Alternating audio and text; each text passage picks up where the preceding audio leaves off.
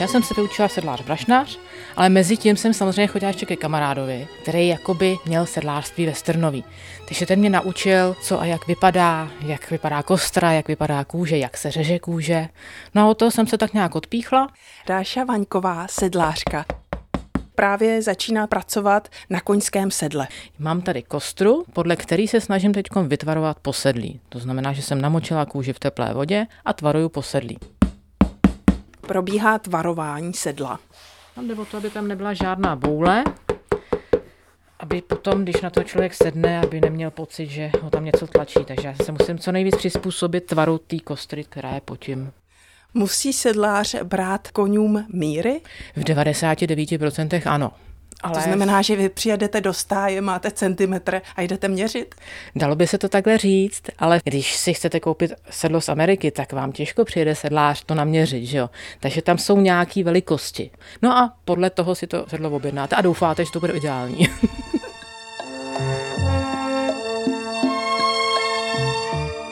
Co je na výrobě sedla nejtěžší? Nejtěžší je, když narazíte na nějakou hodně tvrdou kůži, která jde špatně tvarovat, což tady v těchto případech není moc jako to, ale když máte tvrdou kůži tady na té zadní části, tak tady hůř tvarovat nebo na posedlí. Takže to je těžký, no ale dá se to, dá se to. Musíte být trpělivá. Je tady šicí stroj, ovšem ten není na šití svatebních šatů. Tohle je pěkná mašina. Ano, ano, to je nejsilnější stroj ve své řadě.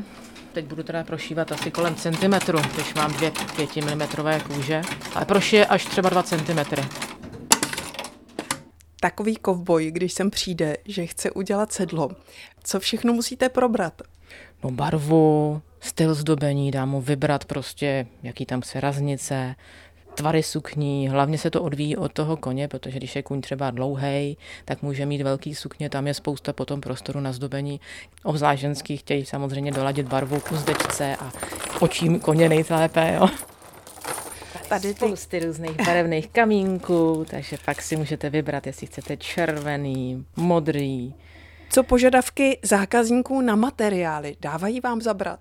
Občas jo, měla jsem zákazníka, který chtěl udělat pouzdro na nůž, aby tam bylo trošku krokodýlí kůže a koupit si kousíček krokodýlí kůže je trošku problém. Takže jsem obvolávala kolegy brašnáře a povolala jsem se tadyhle panu Zachariášovi, ten dělá zase boty tak ten mi naštěstí poskytl kousek krokodýlí kůže, protože celýho krokodýla si kvůli tomu kupovat nebudu.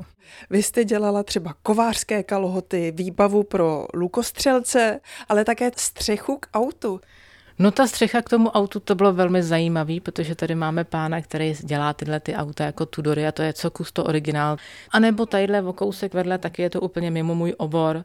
Jsem spolupracovala s panem Osmanem Lafitou a tam jsme dělali kožené korzety, to je taky zajímavý. Co vás na té práci baví úplně nejvíc? To, že to není jednotvárný, je to pořád něco jiného. I kdyby jsem dělala furt do kolečka sedla, tak každá kůže se tvaruje jinak, má jinou barvu, jiný zdobení. Je to paráda. Z Otročině vsi Bára Kvapilová, Český rozhlas regionu.